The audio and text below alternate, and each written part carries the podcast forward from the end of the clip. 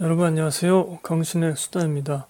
오늘은 2019년에 개봉했었던 스파이더맨 2편이죠. 파프롬 홈 편을 녹음해 보도록 하겠습니다. 어, 거의 2년 전에 개봉했던 영화입니다. 네, 제가 얼마 전에 보고서 블로그 쪽에 감상평을 남겼는데 어, 그냥 한번 녹음해 봐도 되지 않을까 싶어서 그 썼던 글을 기준으로 녹음을 해보겠습니다. 두서없게 썼던 그 글을 바탕으로 했기 때문에 약간 좀 횡설수설하지 않을까 네, 그런 말씀을 미리 드리고요. 제가 스파이더맨에 대해서 잘 이해하지 못하는 부분도 너그럽게 생각해 주시고 혹시 틀린 부분이 있다면 댓글 쪽이나 뭐 트위터 쪽으로 지적을 해 주시면 감사하겠습니다. 오늘 방송편은 스포를 되도록이면 안 할 거고요. 네, 뭐 이미 음, 이 방송 들으시는 분들은 다 이 영화를 보셨겠죠? 2년 전 영화니까. 2019년 7월 2일 날 개봉을 했었습니다. 12세 관람가이고 129분입니다. 2시간이 넘어가는데 어, 그렇게 지루하진 않았습니다. 뭐 하이티 무비로 본다면 지루하진 않았고요. 스크린은 2142개가 달렸습니다. 2019년에 어, 세 번째에 해당하는 그런 스크린 숫자였고요. 지금 살펴보니까 한국 영화 역대 스크린 숫자로는 6등을 차지했었네요. 음, 마블 영화들이 점점 스크린을 막 싹쓸이 하던 그런 흐름이 있었죠. 역대 1위는 뭐 어벤져스 엔드게임이고 스크린 숫자 1등이 2835개네요. 여하튼 스파이더맨은 2142개를 가져갔었고요. 아, 관객은 823만이나 동원했었습니다. 대단한 숫자죠. 이거는 당시에 7등의 기록입니다. 2019년 7등. 2019년에는 뭐 극한 직업도 있었고 어벤져스도 있었고 네, 기생충도 있었고 엄청나게 화려했었네요. 요즘 시기와 비교하면 와 정말 이런 때가 있었나 싶습니다. 이 영화 연출은 존 와츠라고 81년생 감독님이신데요. 이분이 2014년에 클라운이라는 영화의 각본 연출하셨고 2015년에 캅카라는 영화를 연출을 하셨습니다. 어, 이 영화가 마라케시 국제영화제 심사위원상을 받기도 했는데 이 영화에 그 10대 아이들이 나오거든요. 10대 아이들이 경찰차를 뭐 어쩌고저쩌고 해가지고 그런 아, 소동을 다룬 영화인데 그 영화에서 그 아이들이 10대 시절에 우리가 보여줬을 법한 그런 행동을 보여주면서도 사건을 맞이해서 그것을 대처하는 그런 모습들이 상당히 좀 인상적인 영화라고 하더라고요. 저는 보지 못했습니다만. 여하튼 그 영화를 이 마블 쪽에서 눈여겨 보았는지 그 다음에 2017년에 스파이더맨 홈커밍의 각본과 연출을 맡겨버립니다. 어, 그 스파이더맨 reboot를 하는 굉장히 중요한 시점에서 큰 영화 경험이 없는 이 감독을 발굴해낸 것이죠. 제가 예전에도 한번 말씀드린 적이 있는데 어, 이런 헐리우드에서 큰 영화를 맡기는 경우에 이미 잘 나가는 감독들에게 맡기는 경우도 있지만 상당히 독립영화 쪽에서 인디 영화 쪽에서 소질을 보여줬던 그런 감독들을 큰 영화에 맡기는 경우가 제가 기억하기로는 자주 있는 걸로 알고 있어요. 이것이 어떻게 보면은 약간 선순환적인 것도 있겠죠. 능력이 있는 젊은 감독들을 발굴해서 더 그 능력을 펼칠 수 있게 한다는 점. 하지만 또는 그 제작사의 입김이 어, 어느 정도 투영될 수 있는 좀 약간 만만한 그런 감독들을 택한다는 점도 있겠습니다. 음, 이 마블 같은 경우는 전체 프로듀스를 하는 분이 따로 계시잖아요. 그렇기 때문에 전체 기획 어, 그렇기 때문에 아무래도 음, 많은 감독들과 좀 협업이 필요한데 그런 면에서 감독의 어떤 온고집이나 그런 것들만 내세우는 성격의 소유자라면 또 안 되겠죠. 그리고 이미 명성이 있다면 제작사 쪽에 말빨도 잘 안 먹힐 거고. 홈커밍 이후에 그 다음 속편이죠. 오늘 녹음할 스파이더맨 파프롬 홈도 연출했었고 이제 2021년 12월, 그러니까 올해 12월 겨울이죠. 3편인 스파이더맨 노 웨이 홈 개봉을 앞두고 있습니다. 연출을 또 맡았고요. 그리고 그 이후에는 판타스틱 4 reboot 아, 그것을 연출 하기로 알려져 있습니다. 어, 굉장히 지금 마블에서 기대하고 있는 그런 감독인 것 같습니다. 판타스틱 4 같은 경우도 몇 번의 영화화가 있었는데 그다지 흡족한 결과물을 그동안 내지 못했었죠. 자, 출연으로는 이제 톰 홀랜드 스파이더맨이죠. 96년생입니다. 실제로 이 영화 속의 피터 파커와 함께 성장하는 캐릭터도 성장하고 이 배우도 성장하는 그런 경우에 해당할 것 같습니다. 사무엘 잭슨이 이 영화에도 닉 퓨리 역으로 나오고요. 제이크 질렌할이 미스테리오 역할로 나오게 됩니다. 처음에는 토니 스타크의 빈자리를 메워주는 또 어른의 모습 그런 것들을 보여주기도 하죠. 예전에 그 나이트 크롤러라는 영화를 했었는데 거기서 좀 광기 어린 어, 기레기의 모습을 보여주거든요. 저희가 녹음한 적도 있습니다. 그 영화 못 보신 분들은 한번 보시고 저희 방송편도 청취하시면 좋겠습니다. 존 파브로 감독 겸 영화 배우도 나옵니다. 아이언맨 1, 2, 라이온 킹을 연출한 감독이기도 하죠. 자, 이 스파이더맨 2편 같은 경우는 어벤져스 엔드게임 직후에 나온 어, 그런 시간대별로 따지면 그렇게 되고요. 마블 세계관에서 Phase 3의 마지막이자 Phase 4의 시작 을 담당하고 있습니다. 뭐 징검다리 역할이죠. 그러니까 예를 들면 뭐 3단계에서 4단계 이렇게 그 중간에 있는 것이라고 생각하시면 됩니다. 아이언맨 대신에 이 스파이더맨을 키우려고 하는 것이 아니냐 이것이 뭐 여실히 드러났고요. 근데 그럴 수밖에 없는 상황이죠. 제일 유명한 남아있는 영웅들 중에서는 제일 유명한 캐릭터니까요. 인기도 많고 동급생 MJ와 로맨스가 또 나오기도 합니다. 소년 피터 파커가 여러모로 인생의 세 단계로 진입을 하는 그런 시기를 다루고 있습니다. 누리꾼 평들을 먼저 좀 짧게 읽어보도록 하겠습니다. 뭐 동감하는 것도 있고 그렇지 않은 것도 있는데 청취자분들 아시면 좋을 것 같고요. 전문가들의 평은 저희 방송 끄트머리에 짧게 담아보도록 하죠. 먼저 다음 쪽에 누리꾼 평가 10점 만점에 5점을 주면서 단독 영화조차 이제는 유니버스로 마블 유니버스로 봐야 하는 피곤함 심플해졌으면 좋겠다. 음, 이런 말씀 해주셨네요. 마블 영화의 흐름을 좀 알고 있어야지 영화도 제대로 이해할 수 있다는 점이 좀 귀찮죠. 10점 만점에 8점을 주면서 청소년기 소년이 존경하는 인물의 죽음을 이겨내며 사람들을 도와야 하는 히어로의 삶을 재미있게 풀어냈다. 영화를 보는 내내 아이언맨, 토니 스타크를 같이 그리워하게 되었다. 또 6점을 주면서 엔드게임 이후 스파이더맨이라면 이제 어리숙한 티는 벗어야 하는데 다시 성장기 설정이라서 의외였다. 어벤져스의 청소년 버전.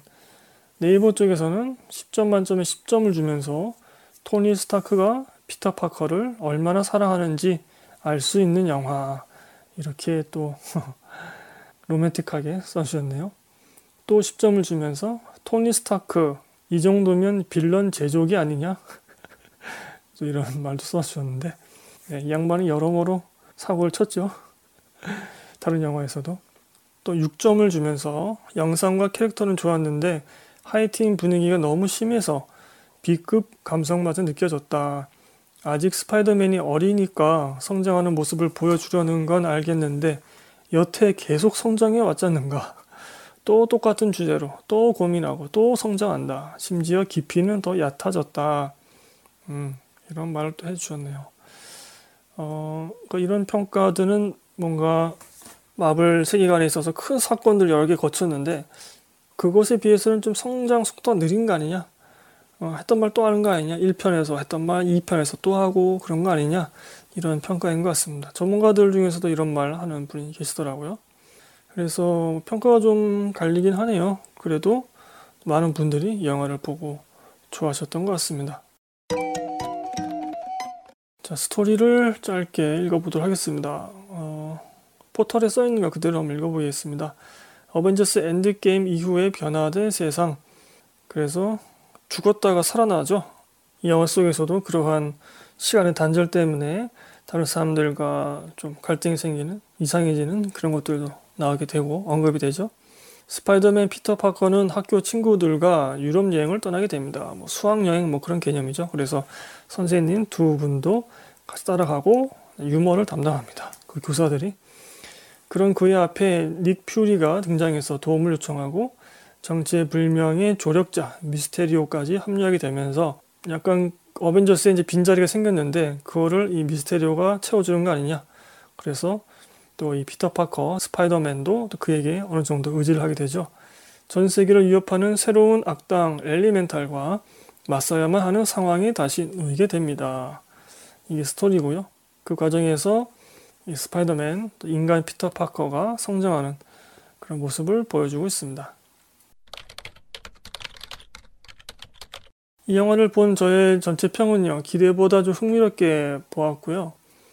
영웅물 특유의 유치하고 헐거운 개연성에 더해서 이 시리즈만의 하이틴 무비, 10대들이 나오는 그런 하이, 하이틴 무비 느낌 때문에 그리고 세상을 위협하는 악에 맞서는 것에 비해서 이 캐릭터, 이 주인공의 무게감이 좀 느껴지지 않는 것들 때문에 그동안 이 스파이더맨 시리즈를 그다지 즐기지 못했거든요.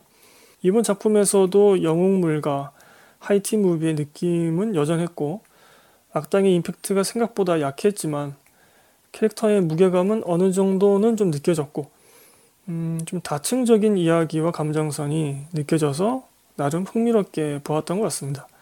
물론 여전히 하이틴 무비의 가벼움과 발랄함이 캐릭터의 무게감을 훼손하고 있기는 합니다. 어, 이런 단점을 톰 홀랜드의 주인공 배우의 예상 못하게 좋은 연기력이 어느 정도 좀 상쇄한 게 아닌가. 그저 흉내가 아니라 영웅으로서 한 사람으로서 진심으로 고뇌하고 결단하는 그런 느낌이 느껴졌거든요. 이 배우 연기에서. 어, 이 배우가 이런 히어로물뿐만이 아니라 뭐 이런 표현이 적합할지 모르겠어요. 정극 연기를 보여준 영화도 몇 편 있거든요. 여러분 검색하시면 이제 그 영화들 찾아볼 수 있는데 음, 그런 영화들에서도 좀 내면 연기가 괜찮거든요. 톰 홀랜드가. 제가 여러 번 말씀드리지만 이 마블 영화, 이 히어로 영화들에 나오는 배우들이 연기 못하는 배우들이 아닙니다. 다 한 가닥씩 하는 배우들을 써요. 음, 네, 하여튼 그랬습니다.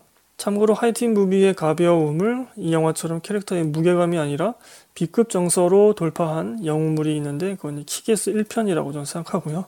저희 방송이 녹음하기도 했고 제가 굉장히 애정하는 영화죠.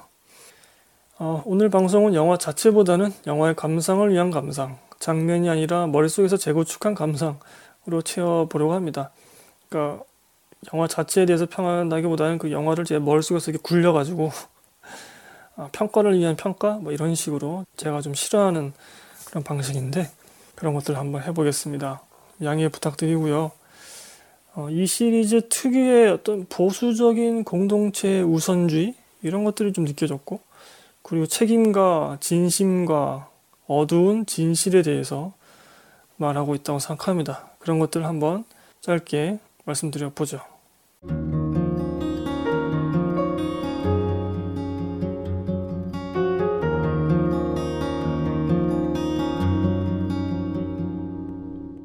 네, 원고에 써 있는 걸 읽기 때문에 여러분 이제 말투 예상에도 음, 이해를 부탁드리고 먼저 책임에 대해서 한번 생각을 해보죠. 톰 홀랜드 스파이더맨의 2편이고요. 앞서 말씀드렸다시피 마블 유니버스의 시간대에 있어서 어벤져스 엔드게임의 직후입니다. 저희가 엔드게임 편도 녹음을 했었죠. 정신적인 지주인 토니 스타크를 잃은 후에 깊은 시름에 빠진 피터 파커, 스파이더맨이죠. 이 피터 파커가 다시 정신을 차리고 자신에게 주어진 힘과 책임을 직면하고자 다시 짊어지고자 성장하는 이야기를 담고 있죠. 스파이더맨의 유명한 대사인 그 이전 시리즈에서 나왔던 건데 큰 힘에는 큰 책임이 따른다. 이 대사에 이어서 이번에는 주어진 책임은 외면해서는 안 된다. 라는 주제를 전하고 있다고 생각합니다. 이 주제는 극 중에서 토니 스타크가 피터 파커에게 남긴 유산이자 소품, 그 안경을 통해서 상징되기도 합니다. 주어진 책임은 외면해서는 안 된다. 피터는 스스로 그 유산을 감당할 수 없다고 생각해서 자신의 선택임을 강조하며 다른 사람에게 그 유산과 힘을 양도합니다. 넘기려 하죠. 힘에는 책임이 따르죠. 그는 그 책임을 짊어질 상태가 아니었던 거고 그 힘을 제대로 발휘할 마음이 없었던 겁니다. 직면한 현실에서 도망치고 싶었던 것이죠. 어, 그가 말한 선택이라는 것도 사실은 도망치고 싶은 마음에서 비롯한 변명일 수도 있겠죠. 도망치는 게 항상 나쁘다는 말은 아닙니다. 어쩔 때는 도망치는 게 필요할 때도 있는 것 같아요. 살다 보니까. 단지 그것을 내 자유와 내 선택이라는 포장으로 숨기지 말라는 거겠죠. 그렇게 숨기게 된다면 자신 내면의 나약함을 스스로 직시하지 못하게 되니까요. 내가 약해서 도망친다는 것이 아니라 어 이건 내 자유고 내 선택인데 이러면서 도망치는 거니까 자기 자신을 속이게 되죠. 피터가 스스로의 선택임을 강조하는 부분에서 어쩌면 어, 개인주의와 자유주의 느낌을 받을 수도 있습니다. 네, 이 부분이 조금 마뜩지 않아 생각하시는 분들도 계실 텐데 댓글로 지적해 주시고요. 그 누구도 개인에게 과도한 의무와 책임을 강요할 수 없기 때문입니다. 그러나 숱한 영웅물이 그렇듯 이 영화도 공동체주의, 희생정신 등을 강조하면서 이야기가 흘러갑니다. 어, 영화 알리타의 대사였던가, 이 영화 대사였던가. 하여튼 이런 대사가 나옵니다. 이 사회의 부품으로 존재하는 것에 좌절할 게 아니라 다른 사람이 함부로 대체할 수 없는 부품이 되어서 이 사회를 올바르게 작동시키는 것에 주목하라. 뭐 이런 대사가 있죠. 우리 살다 보면은 아 내가 인격체로 사는 것이 아니라 그냥 어느 조직의 톱니바퀴 하나로 취급받고 있는 것 같아. 이렇게 생각할 때가 있잖아요. 그래서 거기서 벗어나려고도 하고 그런 어, 마음들이 있는데 그런 것에 좌절하지 말고 야 내가 이왕 이 사회에 이 조직에 톱니바퀴가 됐다면 정말 함부로 누구도 대체할 수 없고 넘볼 수 없는 그런 정말 뛰어난 톱니바퀴가 되어서 이 조직을 이 사회를 올바르게 한번 작동시켜 보자 이러한 마음을 오히려 가지라는 거죠 역발상이죠 이 영화 스파이더맨 파프롬 홈에서 피터 파커는 타인이 대체할 수 없는 그런 부품이었는데 그는 그 사실을 몰랐고 아니 정확히는 그 사실을 제대로 직시하지 않았고 힘과 책임을 자유와 선택이라는 이름으로 다른 사람에게 떠넘겨 버립니다. 그리고 그것이 공동체에 큰 혼란을 낳죠. 그 공동체에는 바로 내 친구, 내 가족, 연인이 속해 있기 때문에 이들이 피해와 상처를 입게 됩니다.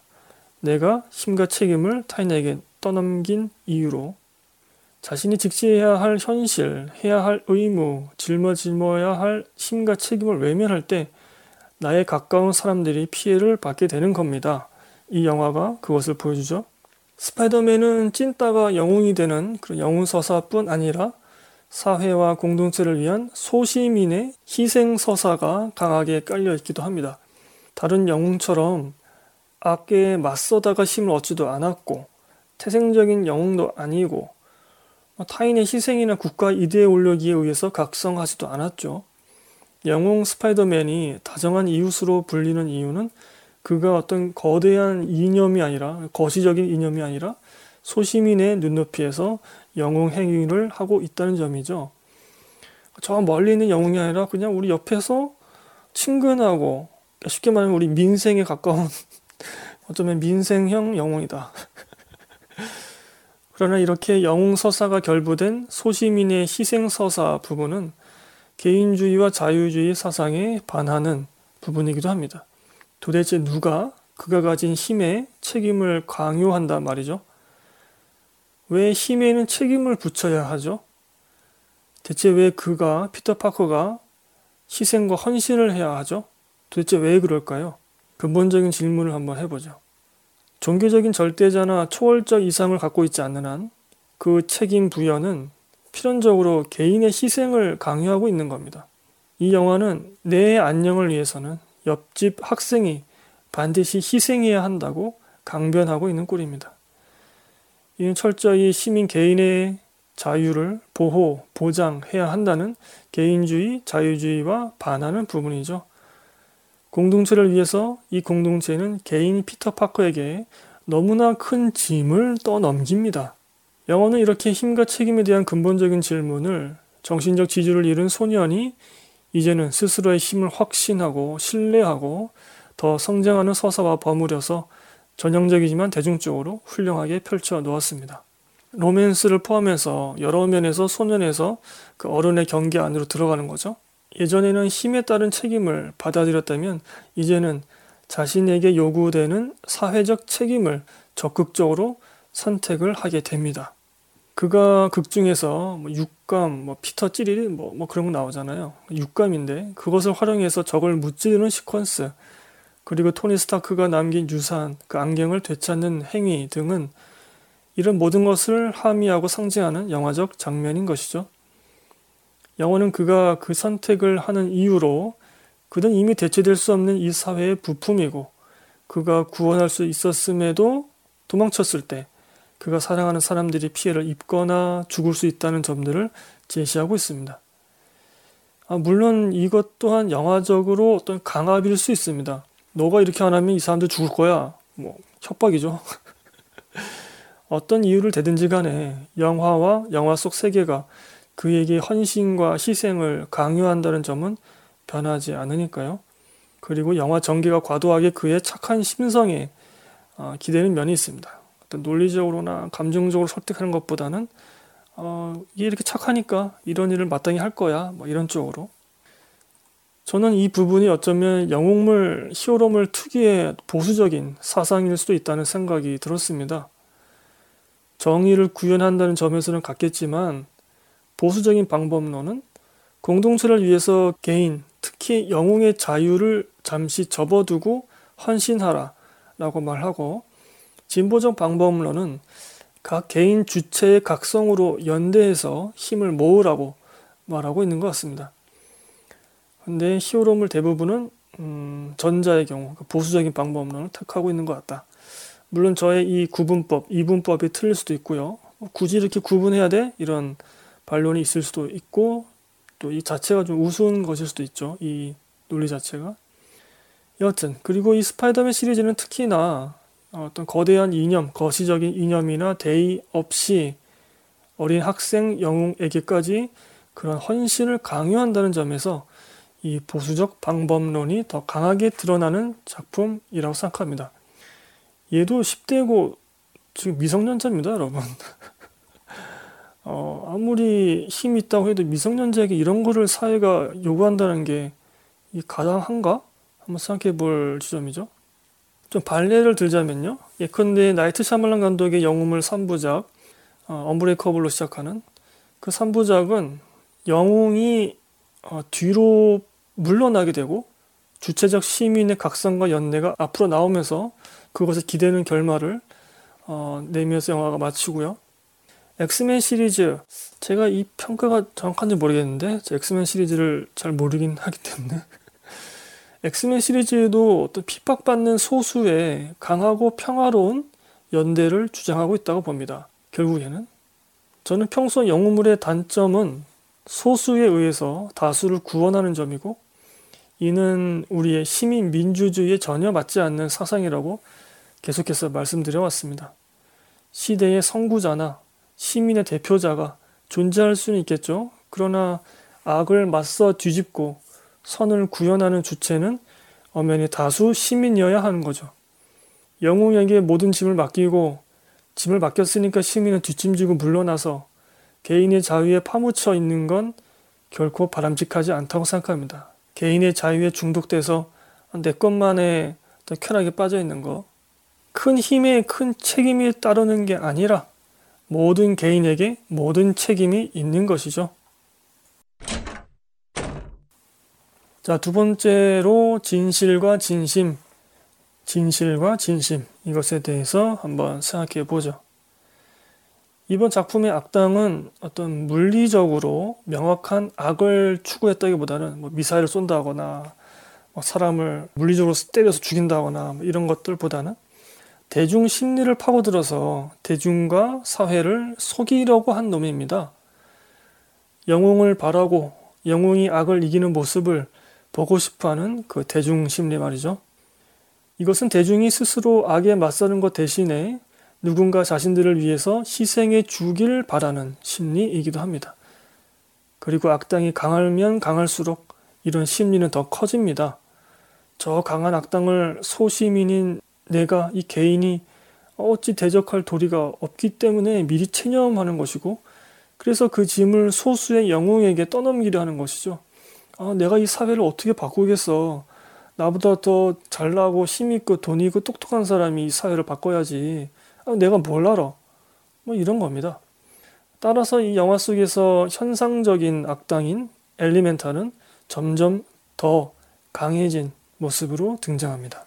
악당이 강하면 강할수록 그 소시민의 체념적인 논리가 정당화되는 것이죠. 역설적으로.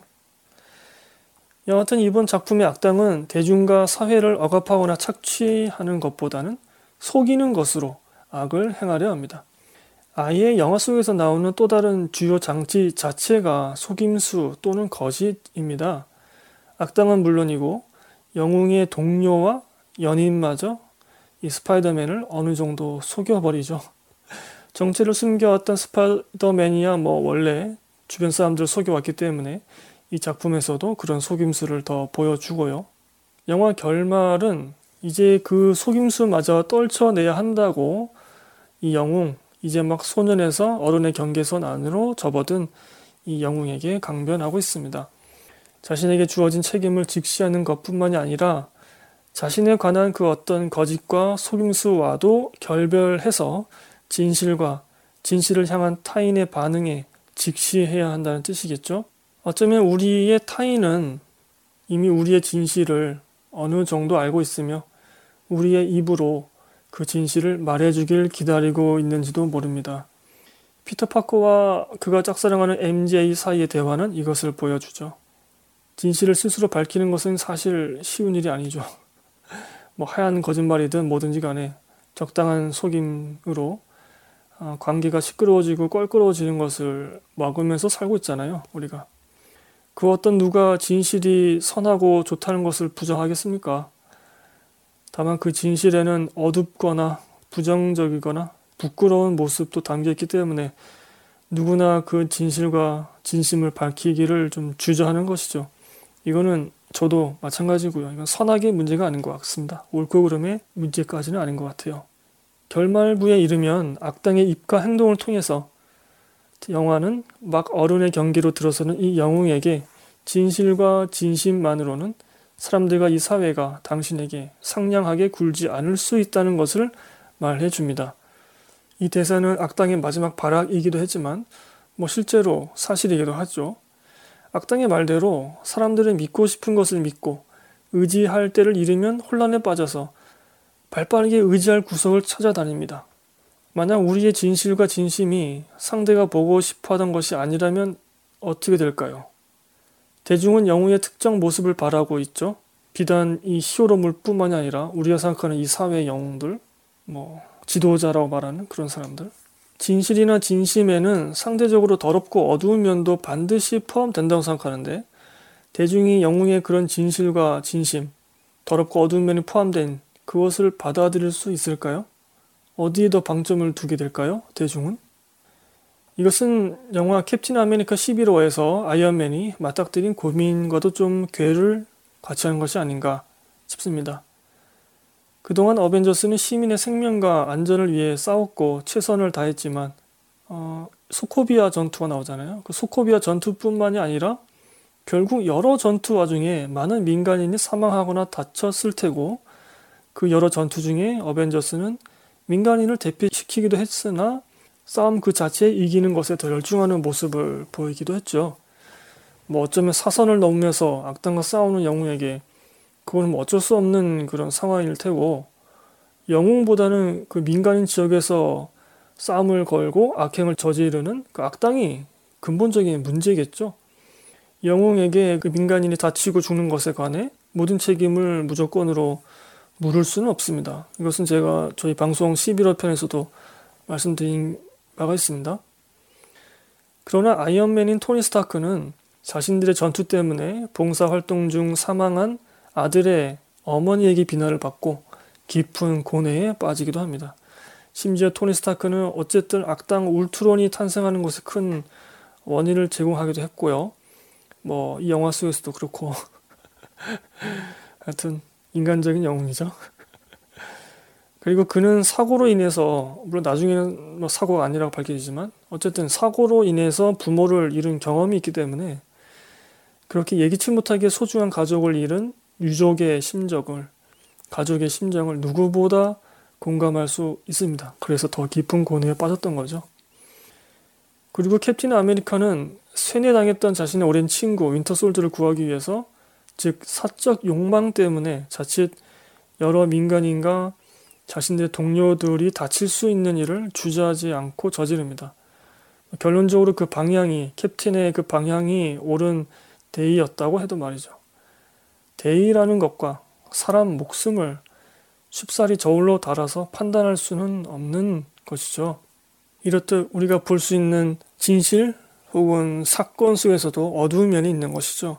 이런 진실 속 어두움을 이용해서 이른바 가짜 뉴스나 악한 선동은 진실과 진심과 선함을 공격하거나 왜곡할 수 있고 악은 그렇게 휩쓸려가는 대중 심리를 이용해서 우월한 지위에 올라설 수 있습니다. 이것은 이미 우리가 이 사회에서 지금 보고 있는 것들입니다. 피터 파커, 그러니까 이 영화 속의 스파이더맨도 그런 말 하지만 저도 어릴 땐 그런 생각을 했었습니다. 뉴스가 거짓말을 할 수 있어?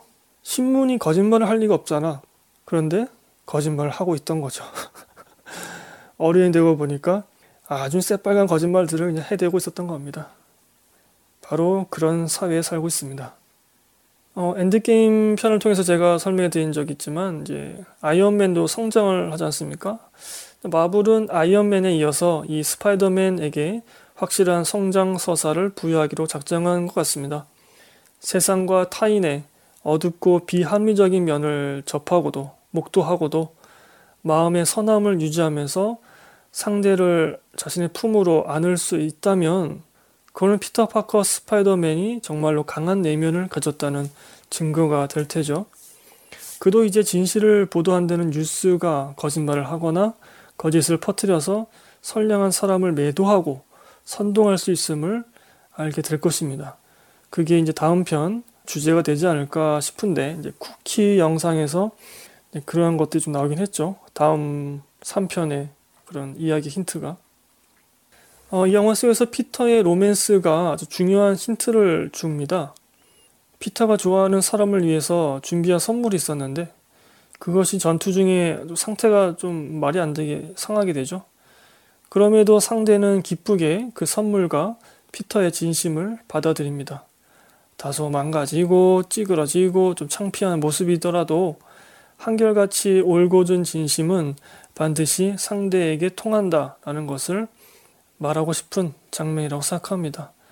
진심이 오해받고 왜곡될지라도 혹은 상대가 더러운 모습이더라도 결국 문제의 해결책 역시 진심밖에 없다라는 거죠. 네, 하이틴 무비답죠. 어, 이런 다층적인 생각을 하면서 봤기 때문인지 저는 이 작품 재미나게 봤습니다. 흥미롭게 봤고 음, 앞서 말씀드린 것처럼 물론 하이틴 영화 같은 부분이 있어서 개연성이 좀 떨어지고 유치한 부분도 없지 않았지만요. 또 여전히 주인공의 CG 움직임에는 적응을 못했지만 뭔가 좀 부자연스럽지 않나요? 하늘을 나는 스파이더맨의 그때 움직임?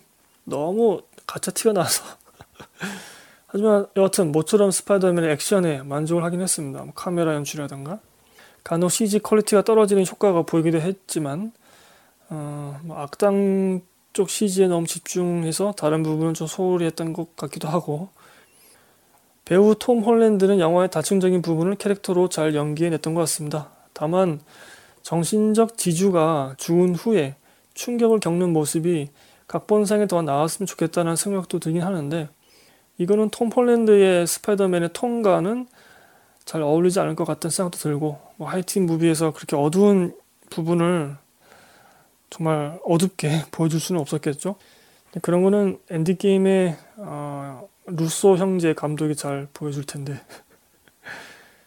그리고 악당이 생각보다 파워가 약했는데 어, 그가 대중 심리를 이용하듯이 멘붕이 온 스파이더맨의 심리를 이용했다. 그렇게 그냥 퉁치고 넘어가면 될 것 같습니다. 저는 이 영화를 통해서 처음으로 스파이더맨에게 흥미를 느꼈던 것 같습니다. 어, 사족으로 토니 스타크가 왜 그토록 피터 파커를 아꼈을까 한번 생각을 해봤습니다. 그것은 토니가 캡틴 아메리카를 싫어하면서도 존중하는 모습을 통해서 어느 정도 짐작할 수 있죠. 토니는 캡틴의 고지식하고 단선적인 부분을 싫어하지만 올곧고 심지가 굳은 면을 또 좋아합니다. 그 표현을 안 하지만 뭐 사실 이 부분은 동전의 양면이기도 하죠. 왜냐하면 아시다시피 토니는 끊임없이 흔들리고 방황하는 인물이거든요. 스스로 불우하다고 생각한 유년 시절을 보냈기 때문에 그는 그 자신이 스스로 다잡을 수밖에 없었는데 그걸 실패한 거죠. 자신에게는 없는 그런 특성이 캡틴에게 보였기 때문에 음, 그를 싫어하면서도 좋아했던 것 같습니다. 토니가 아이언맨 1편에서 회심과 각성을 한 뒤에도 그는 자신의 불완전함에 집착적으로 불안해합니다.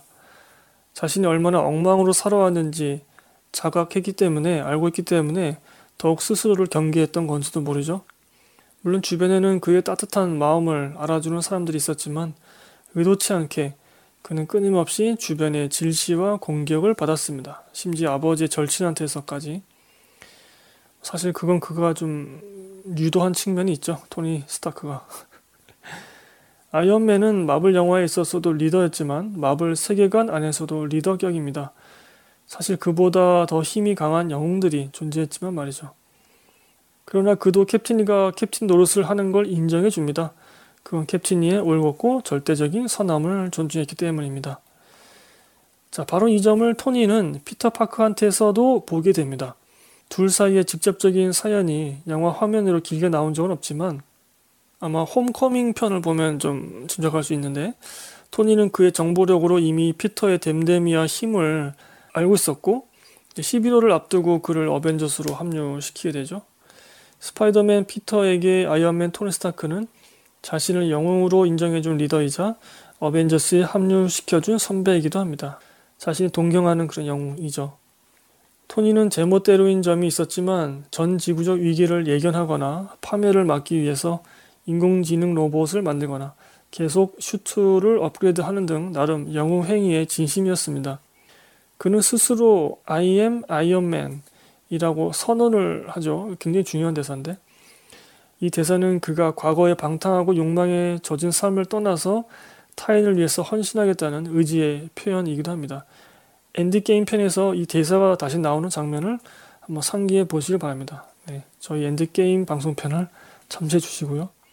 따라서 토니 스타크는 어벤져스 활동에도 진심이었습니다. 그럼 그가 아무나 이 팀에 합류시키지는 않았겠죠. 그만큼 그는 피터의 댐데미를 믿었고 그를 신뢰했습니다. 그런 피터 파커, 스파이더맨에게 토니 스타크가 따로 유산을 남기는 건 당연해 보이기도 합니다. 토니가 도달할 수 없었던, 토니가 될 수 없었던 이상적인 영웅상이 바로 피터이기 때문이죠. 피터에게도 토니가 특별한 사람이지만 역으로 토니 스타크에게도 피터는 특별한 영웅입니다. 이웃의 다정한 영웅은 아무나 할 수 있는 게 아니죠.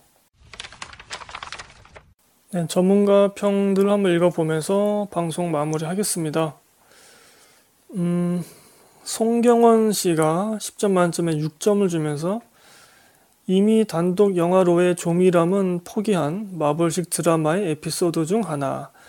아이언맨의 바통을 이어받아야 하는 스파이더맨의 무게를 특유의 경쾌함으로 이겨낸다.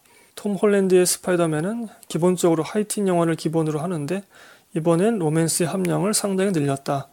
의도적으로 깊이와 무게를 제거해 버렸다. 그 자리를 대신하는 게 귀엽고 통통 튀는 캐릭터. 정확히는 톰 홀랜드의 매력이다. 호불호의 기준도 거기에 있다. 이렇게 써주셨고요.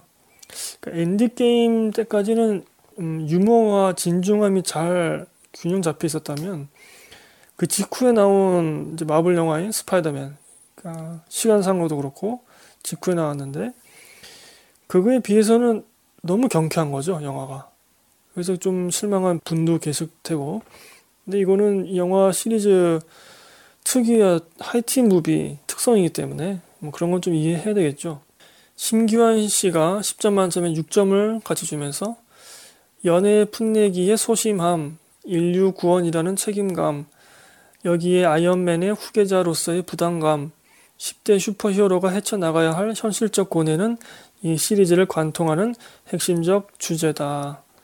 이렇게 써주셨고, 이윤선 씨는 7점을 주면서 마블 세계관의 마블 유니버스의 차세대 주자가 왜 스파이더맨일 수밖에 없는지를 보여주는 작품.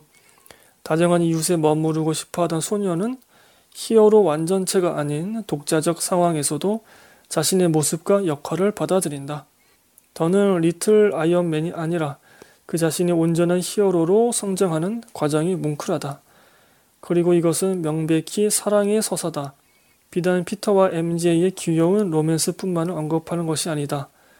애틋한 마음을 남긴 토니 스타크와 그 마음을 소중하고 무겁게 받아들이는 피터 파커 둘 사이의 이야기 다른 모든 것들은 이걸 뒷받침하는 장치처럼 보일 지경이다. 이렇게 써주셨네요. 정시우 씨가 7점을 주면서 질풍노도의 틴에이저 히어로로 본다면 하이틴 무비로 제격이지만 네 영화가 많이 들어갔네요. 또 여러 세계관과 자웅을 겨루는 엄연한 영웅이라는 관점에서는 조금 유치하다는 인상을 지을 수 없다. 제이크 질렌할의 매력을 보존하기에 그가 맡은 미스테리오의 매력이 얕은 건 그의 팬으로서 느끼는 커다란 아쉬움이다. 제이크 질렌할의 연기력을 충분히 볼 수 있는 아, 그런 영화는 아니었던 것 같아요. 그 막판에 이제 마지막 무기들을 막 사용할 때 그때 나오는 연기는 좋았습니다. 이영철 씨가 6점을 주면서 한 줄 평으로 아이언맨 파리, 아이언맨 타령, 안 하던 때가 그립다. 이렇게 써주셨는데요. 근데 이건 어쩔 수 없지 않나요? 이번 스파이더맨에서는 파프롬 홈이 이제 완전히 아이언맨에서 벗어나는 그러한 발판이 되겠죠. 전문가 평들 한번 읽어보았고요.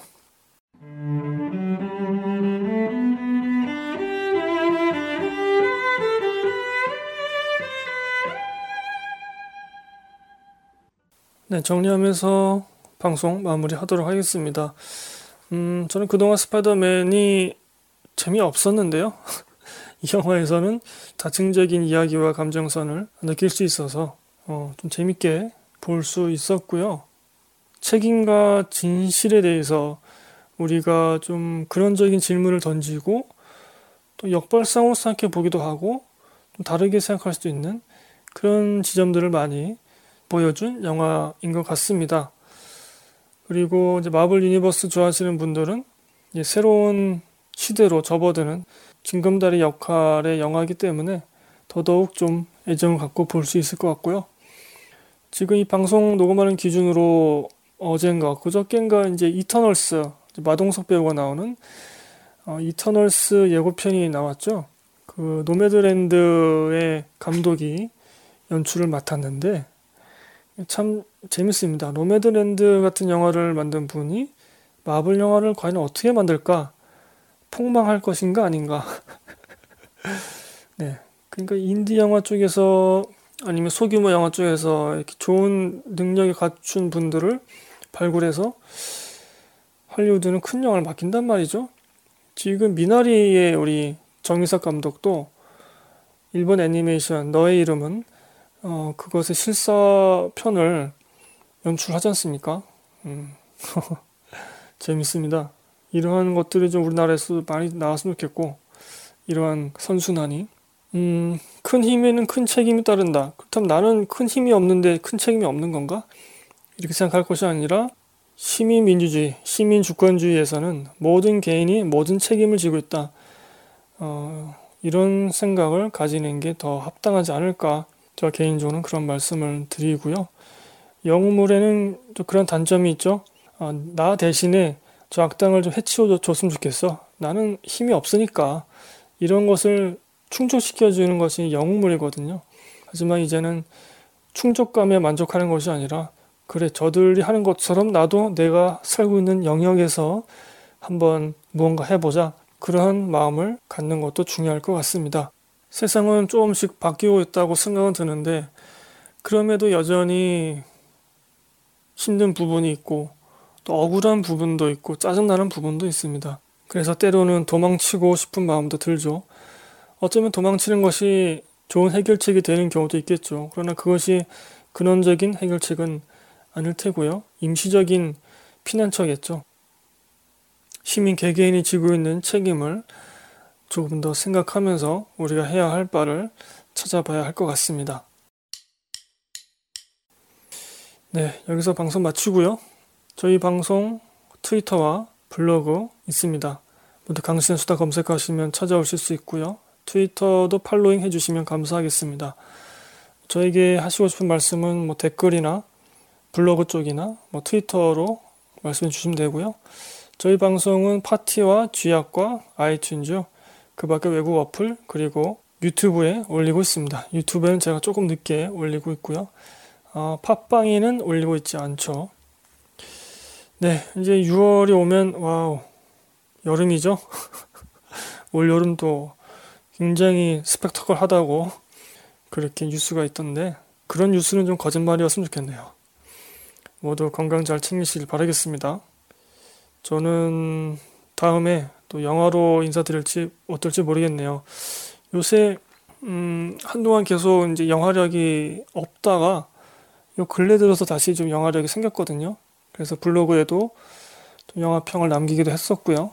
앞으로도 계속해서 좋은 영화들 찾아보고 녹음해 보도록 하겠습니다. 지금 해야 될 영화 녹음이 많이 있으니까요. 감사합니다, 여러분. 안녕히 계세요.